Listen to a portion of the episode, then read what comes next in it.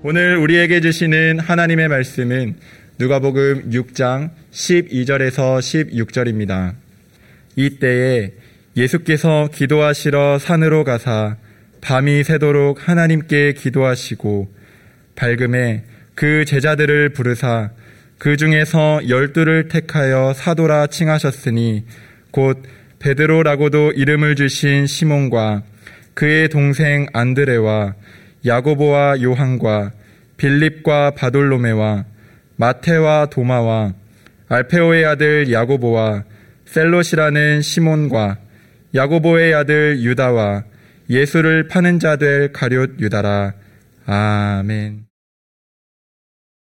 오늘 본문은 예수님께서 긴 호흡의 기도와 깊은 호흡의 기도로 밤을 지새우신 후에 선택한 열두 제자에 대해서 증거합니다. 13절이 이렇게 증거합니다. 밝음에 그 제자들을 부르사 그 중에서 열두를 택하여 사도라 칭하셨으니 예수님께서는 날이 밝자 주님을 따르던 많은 제자 중에서 열두 명을 택하셨습니다. 택하다라는 동사의 문자적인 의미는 밖으로 불러내다입니다. 예수님께서는 특별한 목적을 위해 주님을 따르던 많은 제자 중에서 12명을 불러내신 것입니다. 그래서 그들은 후에 예수님의 사도가 되었습니다.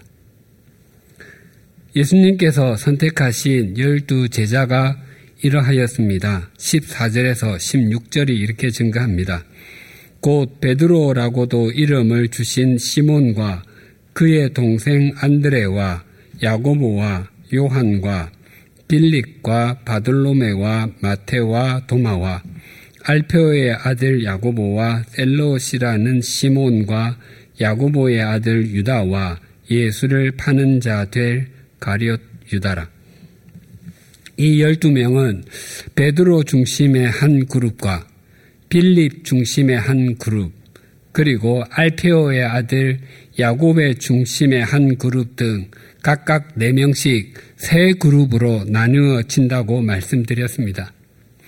오늘은 베드로와 그의 동생 안드레에 대해서 나누겠습니다. 베드로와 안드레 형제는 예수님의 부르심을 받아 제자의 삶을 살았지만 믿음과 순종의 길을 동일한 모습으로 걸은 것은 아니었습니다. 예수님께서 야고보와 요한 형제를 부르셨을 때 그들이 배와 아버지를 버려두고 예수님을 따랐다라고 증거하는 반면에 예수님께서 베드로와 안드레 형제를 부르셨을 때 그들은 그물을 버려두고 예수님을 따랐다라고 증거하는 것으로 보아 베드로와 안드레 형제는 조실 부모한 것으로 여겨집니다. 그리고 베드로와 안드레의 아버지는 요나 또는 요한이었습니다.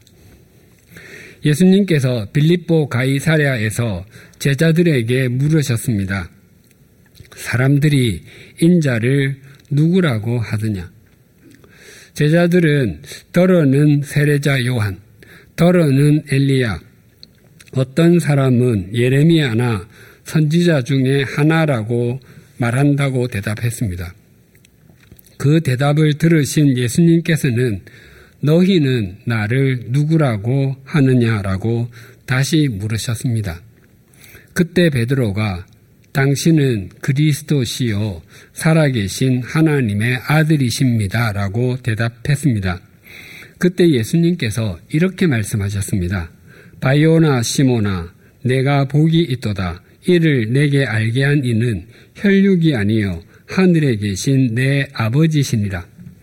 바이오나가 요나의 아들이라는 뜻입니다. 헬라어로 바는 아들을 의미하는 단어입니다. 사도 바울의 동력자였던 바나바는 위로의 아들이라는 뜻입니다. 즉, 베드로가 요나의 아들이라고 말합니다.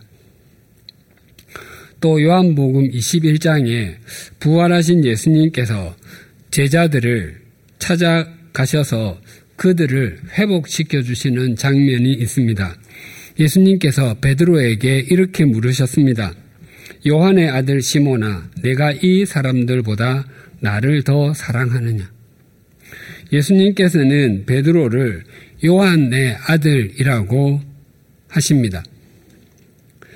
베드로가 예수님의 제자로 본격적인 출발을 하게 된 것은 5장에서 나눈 바가 있습니다.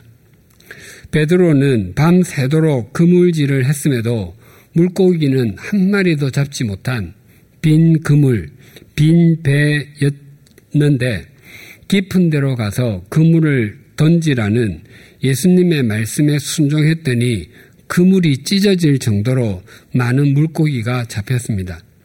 그때 베드로가 예수님께 이렇게 말했습니다. 5장 8절입니다. 시몬 베드로가 이를 보고 예수의 무릎 아래에 엎드려 이르되 주여 나를 떠나소서 나는 죄인으로소이다 하니 여기에서부터 베드로는 예수님의 제자로 살아갑니다. 베드로는 이전에 동생 안드레의 소개로 예수님을 만났었고 예수님께서 자기 장모의 중한 열병을 고쳐주기도 하셨습니다. 그럼에도 자신을 부르시는 예수님을 주님으로 온전히 수용하지는 못했습니다. 마침내 베드로는 가득히 잡힌 물고기를 통해서 예수님이 어떤 분이신지 인격적으로 만나게 되었고 그 순간 죄인인 자신의 실상을 직면하게 되었습니다. 베드로뿐만 아니라 성경의 이사야 선지자와 사도 요한도 동일했습니다. 그들은 거룩하신 하나님을 만나는 순간에 형편없고 보잘것없는 자신, 죄인인 자신의 실상을 직면했습니다. 우리도 도, 우리도 동일합니다. 주님의 거룩하심과 영원하심, 사랑하심을 확인하는 순간에 죄인인 자신의 실상을 직면하게 됩니다. 또한 그 역도 성립합니다. 죄인인 자신의 실상을 직면하는 순간에 주님의 거룩하심과 영원하심, 그리고 사랑하심을 확인하게 됩니다. 그때에 우리도 주님의 제자로 그리스도인다운 그리스도인으로 본격적으로 살아가게 됩니다. 또 마태복음 14장 28절에서 32절은 이렇게 증가합니다.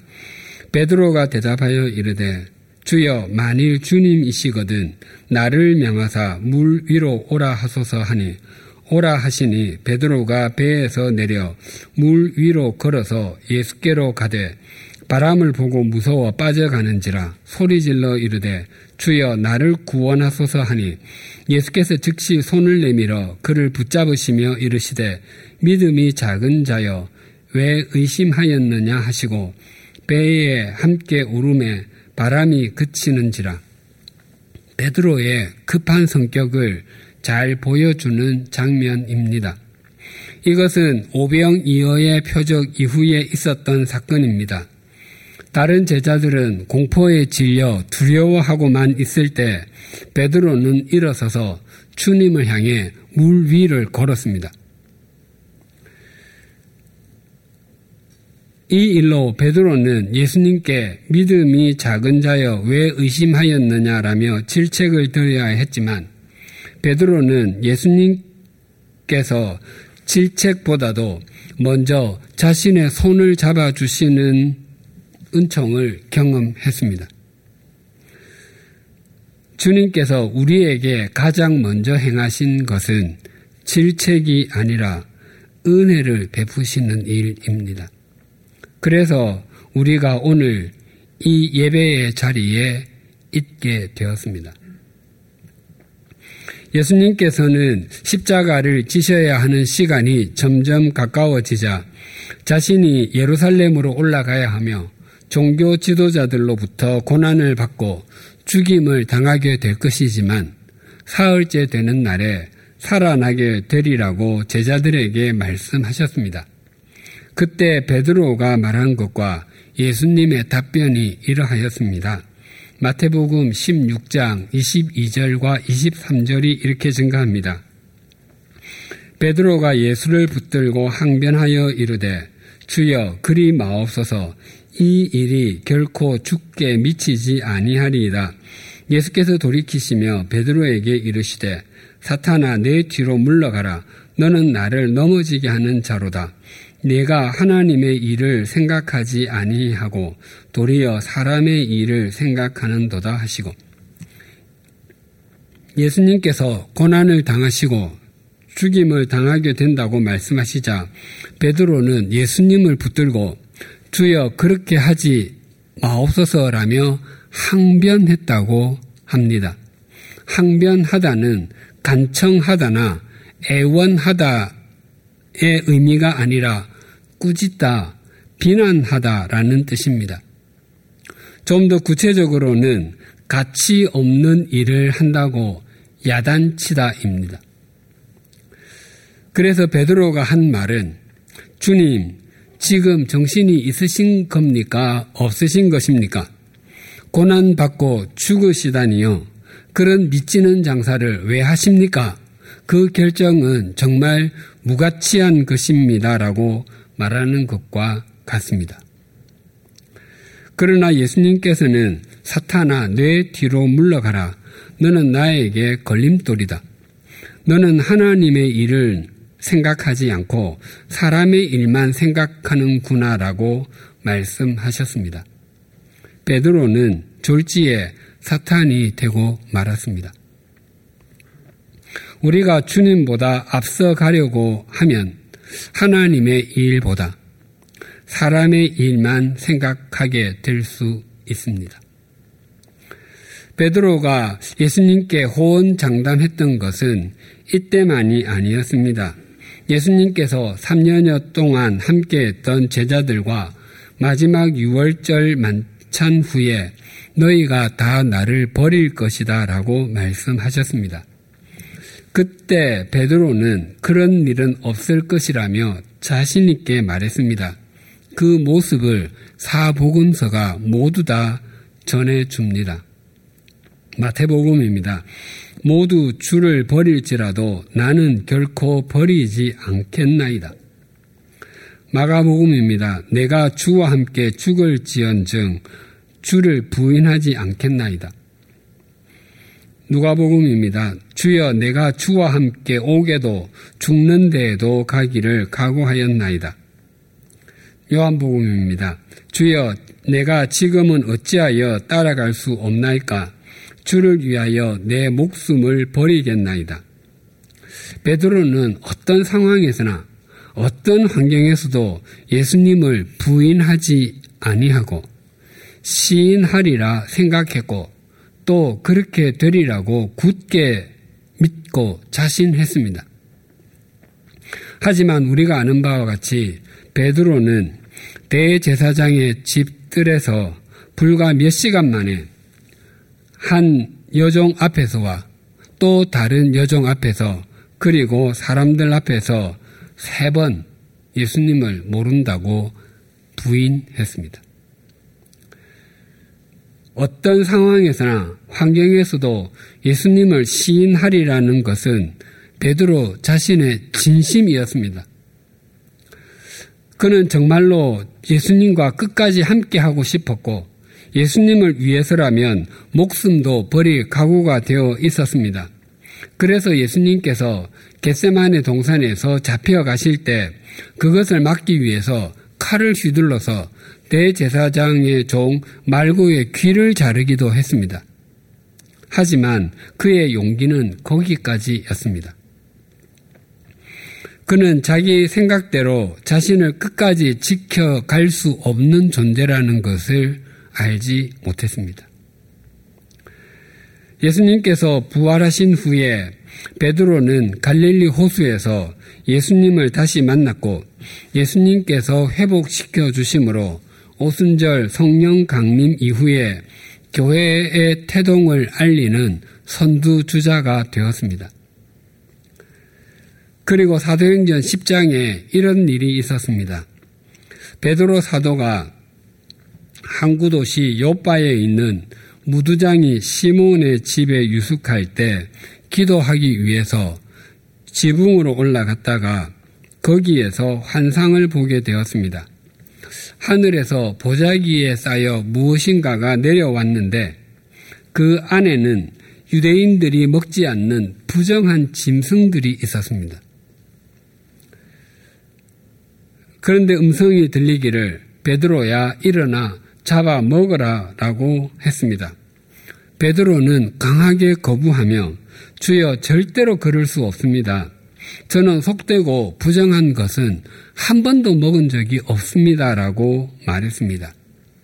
그랬더니 다시 음성이 들리기를 하나님께서 깨끗하게 하신 것을 속되다고 하지 말라라고 하셨습니다. 베드로는 이전에는 별로 생각하지 않는 사람이었습니다. 그런데 하늘에서 내려오는 그 보자기 환상을 보고 이제는 생각하는 사람이 되었습니다. 이전에 베드로였다면 별 희한한 환상을 또 다 있네라며 무시했을 것입니다. 그런데 이제는 과거와 달라져서 베드로는 그 환상의 의미에 대해서 깊이 생각했습니다. 바로 그때 고넬료가 보낸 사람들이 찾아왔습니다.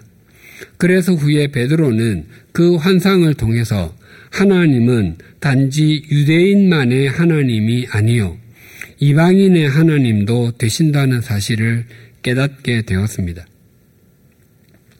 베드로는 시몬에서 예수님께서 이 지어주신 이름처럼 점점 반석, 즉 개바 또는 베드로가 되어 갔습니다. 신약 성경의 외경 중에 베드로 행전이라는 책이 있습니다. 그 책 35장에 의하면 로마에서 기독교에 대한 박해가 점점 심해지자 사람들은 베드로 사도에게 당신이 주님의 주님을 계속해서 섬기시려면 여기를 떠나시는 것이 좋겠습니다라고 제안했습니다. 베드로는 처음에는 고개를 가로저었다가 나중에는 생각을 바꾸어 그, 그 제안을 받아들이는 것이 좋겠다고 생각했습니다. 그래서 아무도 나를 따라오지 마십시오. 나는 변장하고 혼자서 가겠습니다. 라고 말하며 떠났습니다. 그런데 자신은 로마를 떠나고 있는데 주님께서 로마로 들어가시는 모습을 보았습니다. 그래서 물었습니다.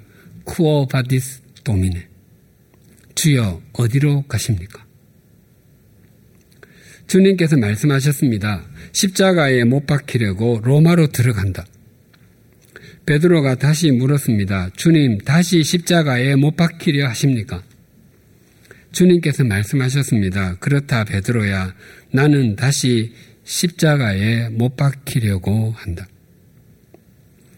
베드로는 예수님은 자기 대신 십자가를 지기 위해서 로마로 가시는데 자기는 로마에서 달아나려고 하고 있다는 것을 깨닫고 로마로 되돌아가서 순교를 당했습니다. 베드로가 십자가에 못 박힐 때 나는 그리스도처럼 못 박힐 가치가 없기에 거꾸로 못 박히게 해 달라고 요청해서 결국 십자가에서 거꾸로 순교를 당한 것으로 전해지고 있습니다. 베드로가 늘 드러나는 인물, 어떤 상황에서든 주도하는 역할을 했던 제자였다면 안드레는 늘 드러나지 않았던 인물, 무엇이든 연결 고리의 역할을 했던 제자였습니다. 본래 안드레는 세례자 요한의 제자였습니다. 세례자 요한이 예수님을 향해서 세상 죄를 지고 가는 하나님의 어린 양이로다라고 말했을 때 요한과 함께 예수님의 제자가 되었습니다. 그래서 안드레는 예수님의 최초의 제자입니다. 그래서 초대교회 시절에 안드레는 종종 프로토클레토스라고 불렸는데 그 의미는 가장 먼저 부르심을 받은 사람입니다. 사도행전에 나오는 예루살렘 교회의 최고 지도자, 지금으로 하면 담임 목사는 베드로가 아니라 예수님의 동생 야고보였습니다. 예수님의 육신의 동생들은 예수님께서 공생애를 보내실 때까지는 예수님을 구세주로 받아들이지 않다가 예수님께서 부활하신 후에 예수님을 그리스도로 고백하게 되었습니다.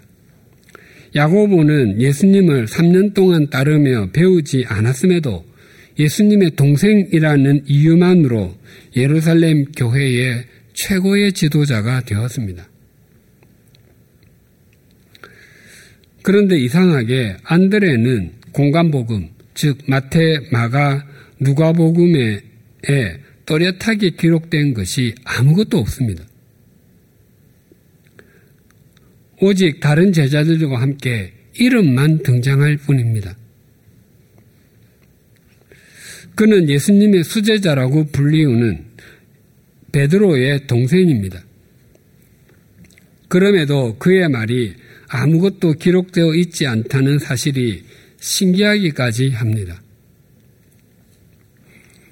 그리고 안드레는 예수님의 열두 제자 중 형 베드로와 야고보 요한 형제와 더불어 첫 번째 그룹에 속합니다.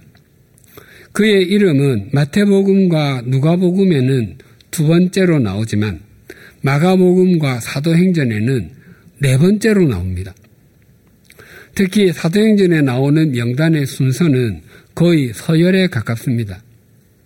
가장 먼저 부르심을 받은 사람이 사위로 밀려난 것입니다. 그리고 안드레의 이름은 마태복음과 누가복음에 두 번째로 나오기는 하지만 그의 이름 앞에는 그의 형제 또는 그의 동생이라는 수식어가 꼭 붙어 있습니다. 예수님의 제자의 이름이 기록된 공간복음, 마태, 마가, 누가복음은 예수님께서 부활하신 후 불과 30년 후에 기록이 되었습니다. 처음에 사도들이 대부분 살아 있었기 때문에 복음서가 기록될 필요가 없었습니다. 예수님에 관해서는 사도들에게 직접 들을 수 있었기 때문입니다. 그러다가 사도들이 하나씩 하나씩 순교하기 시작했습니다. 예수님에 대해서 듣고 싶어 하는 사람은 점점 많아지는데 그 복음을 들려줄 사람이 점점 적어지게 된 것이 복음서가 기록된 중요한 이유 중의 하나입니다. 복음서의 기자가 예수님의 열두 제자를 기록하며 먼저 베드로를 쓴후그 다음에 그의 형제 또는 그의 동생 안드레라고 합니다. 이것은 공간 복음이 기록될 당시 사람들이 베드로는 잘 알지만 안드레가 누구인지 잘 몰랐기 때문이라고 여겨집니다. 이런 느낌이 듭니다. 복음서 기자가 말합니다. 예수님께서 오병이어로 표적을 행하실 때 빵 다섯 조각과 물고기 두 마리를 가지고 있던 아이를 데리고 온 사람은 안드레였습니다. 그러자 사람들이 질문합니다. 안드레가 누구입니까? 안드레는 베드로 사도의 동생입니다. 네, 안드레 사도가 베드로 사도의 동생이라고요? 그게 정말입니까? 이런 느낌 정도가 듭니다. 제가 중학교 1학년 때제 그부 중에 한 명은 그의 형이 3학년에 다니고 있었습니다. 그 형은 공부를 굉장히 잘했고 동생은 그리 잘하지 못했습니다. 선생님들은 언제나 두 가지에 놀랐습니다. 그 아이가 공부 잘하는 학생의 동생이라는 사실에 놀랐고 또 그 동생이 공부를 잘하지 못한다는 사실에 놀랐습니다. 그 친구는 학교에 다니기 싫어할 정도였습니다. 가정에서도 동기끼리 비교하면 비교당하는 동생은 아주 싫어합니다. 내형 반만 따라 가봐라. 내 언니가 간 대학은 아니라도 그 비슷하게라도 가야 할 것 아니냐. 이런 말을 들으면 아마 비교 당하는 동생은 가출하고 싶은 심정일 것입니다. 물론 반대의 경우도 마찬가지일 것입니다. 안드레는 예수님의 제자들 그룹 중 첫 번째에 속했습니다. 그러나 예수님께서 해당장 야이로의 딸을 살리실 때 베드로와 야고보 요한 형제는 따라갔지만 안드레는 제외되었습니다. 또 예수님께서 산 위에 올라가셔서 모세와 엘리야와 대화를 나누실 때 그 세 사람은 동행했지만 역시 안드레는 제외되었습니다. 그러나 성경 어느 곳에도 안드레가 다른 사람을 시기했다든지 분을 내었다는 기록은 없습니다. 그는 언제나 자신에게 주어진 위치에 만족할 줄 아는 정말 온화한 제자였던 것입니다. 안드레에 대한 기록은 요한복음에만 세 번 등장합니다. 첫 번째로 형, 안, 형 베드로를 예수님께 인도한 사람이 안드레였습니다.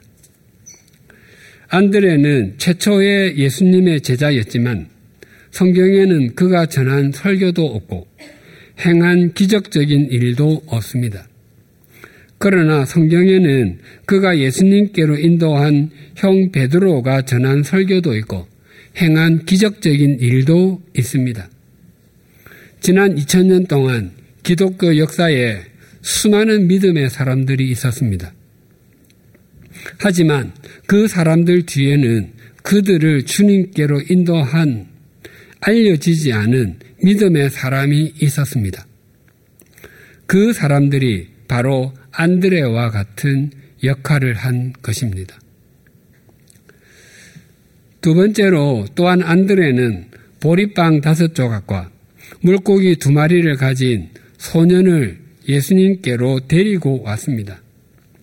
당시 아이들은 인격적인 대접을 받지 못했고 어른들은 아이들이 예수님께로 오면 쫓아내는 것이 일이었습니다. 그런데 안드레는 그 아이를 예수님께 데려오므로 오병이어의 역사에 동기를 만들었습니다. 마지막 세 번째로 안드레는 예수님의 공생의 마지막 주간에 등장합니다. 예수님께서 예루살렘에 입성하셨습니다. 그때 6월절 절기를 지키기 위해서 헬라인들, 즉 그리스인들이 예루살렘에 왔다가 예수님을 만나고 싶어 했습니다. 그래서 그들은 빌립을 찾아갔습니다. 그런데 빌립은 그 사람들을 예수님께로 데려가지 않고 안드레에게로 데리고 갔습니다. 그래서 안드레가 그들을 데리고 예수님께로 갔습니다. 말하자면 예수님의 열두 제자 중 안드레가 최초의 이방인 선교사가 된 것입니다. 당시 유대인들에게 이방인들은 상종하지 못할 죄인들이었고 하나님께서 이방인들을 지옥의 땔감으로 사용하기 위해서 만들었다고 생각하던 때였습니다. 하지만 안드레에게는 일반 유대인이 가졌던 생각이나 모습이 전혀 없었습니다. 안드레는 옛날 흑해와 카스피의 사이에 있었던 나라인 스키타이에서 복음을 전하고 지금의 그리스 아가야에서 순교했다고 전해집니다. 안드레 역시 십자가형을 당했는데 아가야의 통치자는 그를 좀 더 고통스럽게 죽이기 위해서 못을 박지 않고 십자가에 거꾸로 매달아서 굶주림과 갈증, 일사병 등으로 죽게 했다고 전해지고 있습니다. 안드레가 십자가에 달리기 전 자신은 주님께서 지신 십자가와 같은 십자가에는 감히 매달릴 수 없으니 다른 형태의 십자가에 달리게 해달라고 요청해서 그는 X자형 십자가에서 순교했다고 전해집니다. 그래서 X자 형태의 십자가를 안드레의 십자가라고 부릅니다. 두 형제도 이렇게 다른데 우리 모두는 얼마나 다른 존재들이겠습니까? 어떤 사람들은 베드로처럼 부름을 받았고 또 어떤 사람들은 안드레처럼 부름을 받았습니다. 그러나 그 어느 것도 더 우월한 것은 없습니다. 왜냐하면 주님께서 우리 각자에게 서로 다른 달란트를 맡기셨고 나중에 물으실 때도 각자에게 물으실 것이기 때문입니다. 단지 누가 더 신실한지, 누가 더 하나님의 부르심에 합당하게 살아가는지만 있을 뿐입니다. 더 나아가 어떻게 나와 다른 사람들과 더욱 조화를 이루며 살아갈 것인가가 우리의 숙제입니다.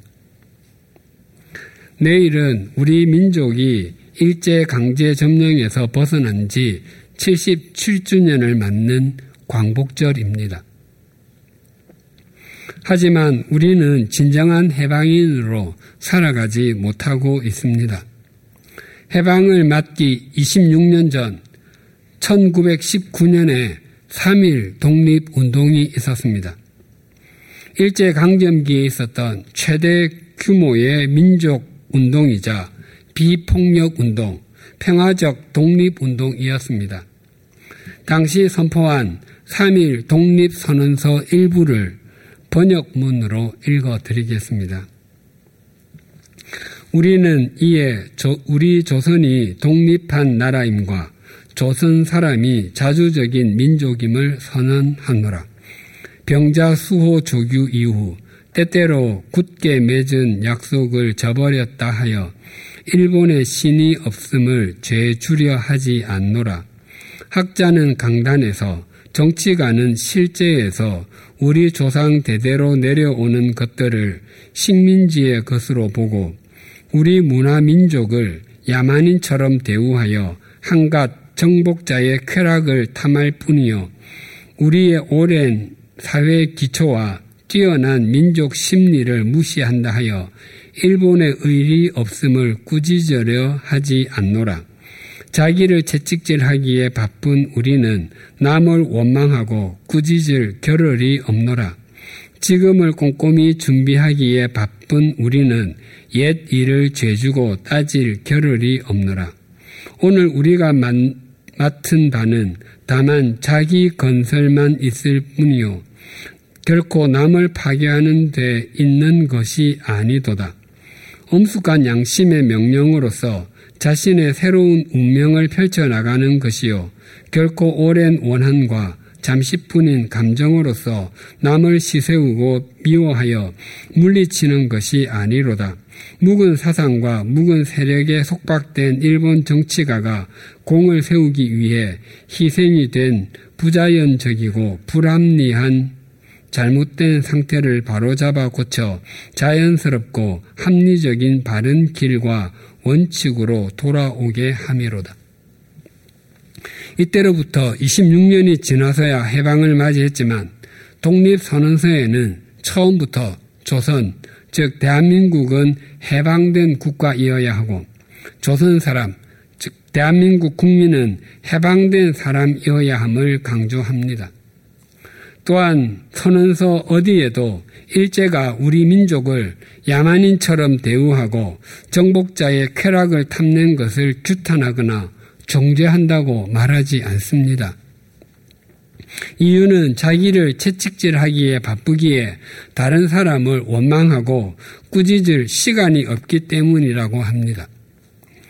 또한 우리에게 중요한 것은 자기 건설, 즉 자기를 세우는 것이지 다른 사람을 파괴하는 것이 아니라고 합니다. 우리는 77년 전에 일제로부터 해방되었을 뿐만 아니라 이전에는 죄와 사망의 법의 지배를 받았었는데 이제는 예수 그리스도 안에서 생명의 성령의 법으로 해방되었습니다. 우리가 베드로와 같은 역할을 하는 사람으로 부름을 받았는지 안드레와 같은 역할을 하는 사람으로 부름을 받았는지는 중요하지 않습니다. 하지만 어떤 역할이든지 주님의 부르심에 순종하는 자유인으로 사는 것은 중요합니다. 우리 모두가 눈을 들어 주님을 목적 삼는 삶을 살아감으로 다른 사람을 정죄하거나 무너뜨리는 삶이 아니라 자기를 세워가는 삶을 사는 진정한 해방인, 진정한 자유인이 되십시다. 그래서 우리 각자가 이 시대의 베드로가 되고 안드레가 되기를 소망하고 축복합니다. 기도하시겠습니다.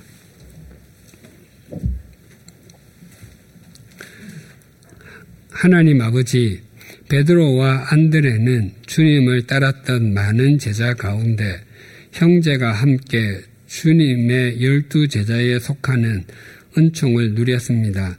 하지만 베드로는 모든 제자 중에서 돋보이는 역할을 했지만 안드레는 보이지 않는 곳에서 섬기는 역할을 감당했습니다.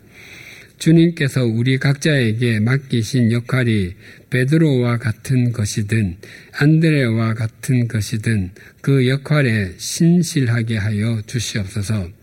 우리에게 그때 그 상황에 맡겨진 역할이 무엇이든지 간에 그 역할을 감당하게 하신 분이 주님이신 것을 잊지 않게 하여 주시옵소서. 하나님 아버지, 내일은 우리나라가 일제 식민 통치에서 광복한 지 77주년이 되는 날입니다. 77년 전 우리에게는 빼앗겼던 나라를 되찾을 국력도 없었고 잃었던 빛을 회복할 힘도 없었습니다. 하지만 우리나라와 우리가 어떤 존재이고 나아갈 바른 길이 무엇인지는 알고 있었음을 감사합니다. 그래서 여러 독립투사가 있었고 자발적인 독립운동이 있었기에 하나님께서는 강대국들을 주님의 통로가 되게 하심으로 광복의 기쁨, 해방의 자유를 누리게 하심을 감사합니다. 이제는 우리가 온갖 갈등이 난무한 우리 사회에 화목 제물로 살아가게 하시고 다른 사람을 정죄하거나 무너뜨리려고 하지 않고 먼저 자기를 주님 안에서 세워가는 진정한 해방인 자유인이 되게 하심으로 21세기의 베드로로 또 안드레로 살아가게 하여 주시옵소서 예수님의 이름으로 기도드립니다. 아멘.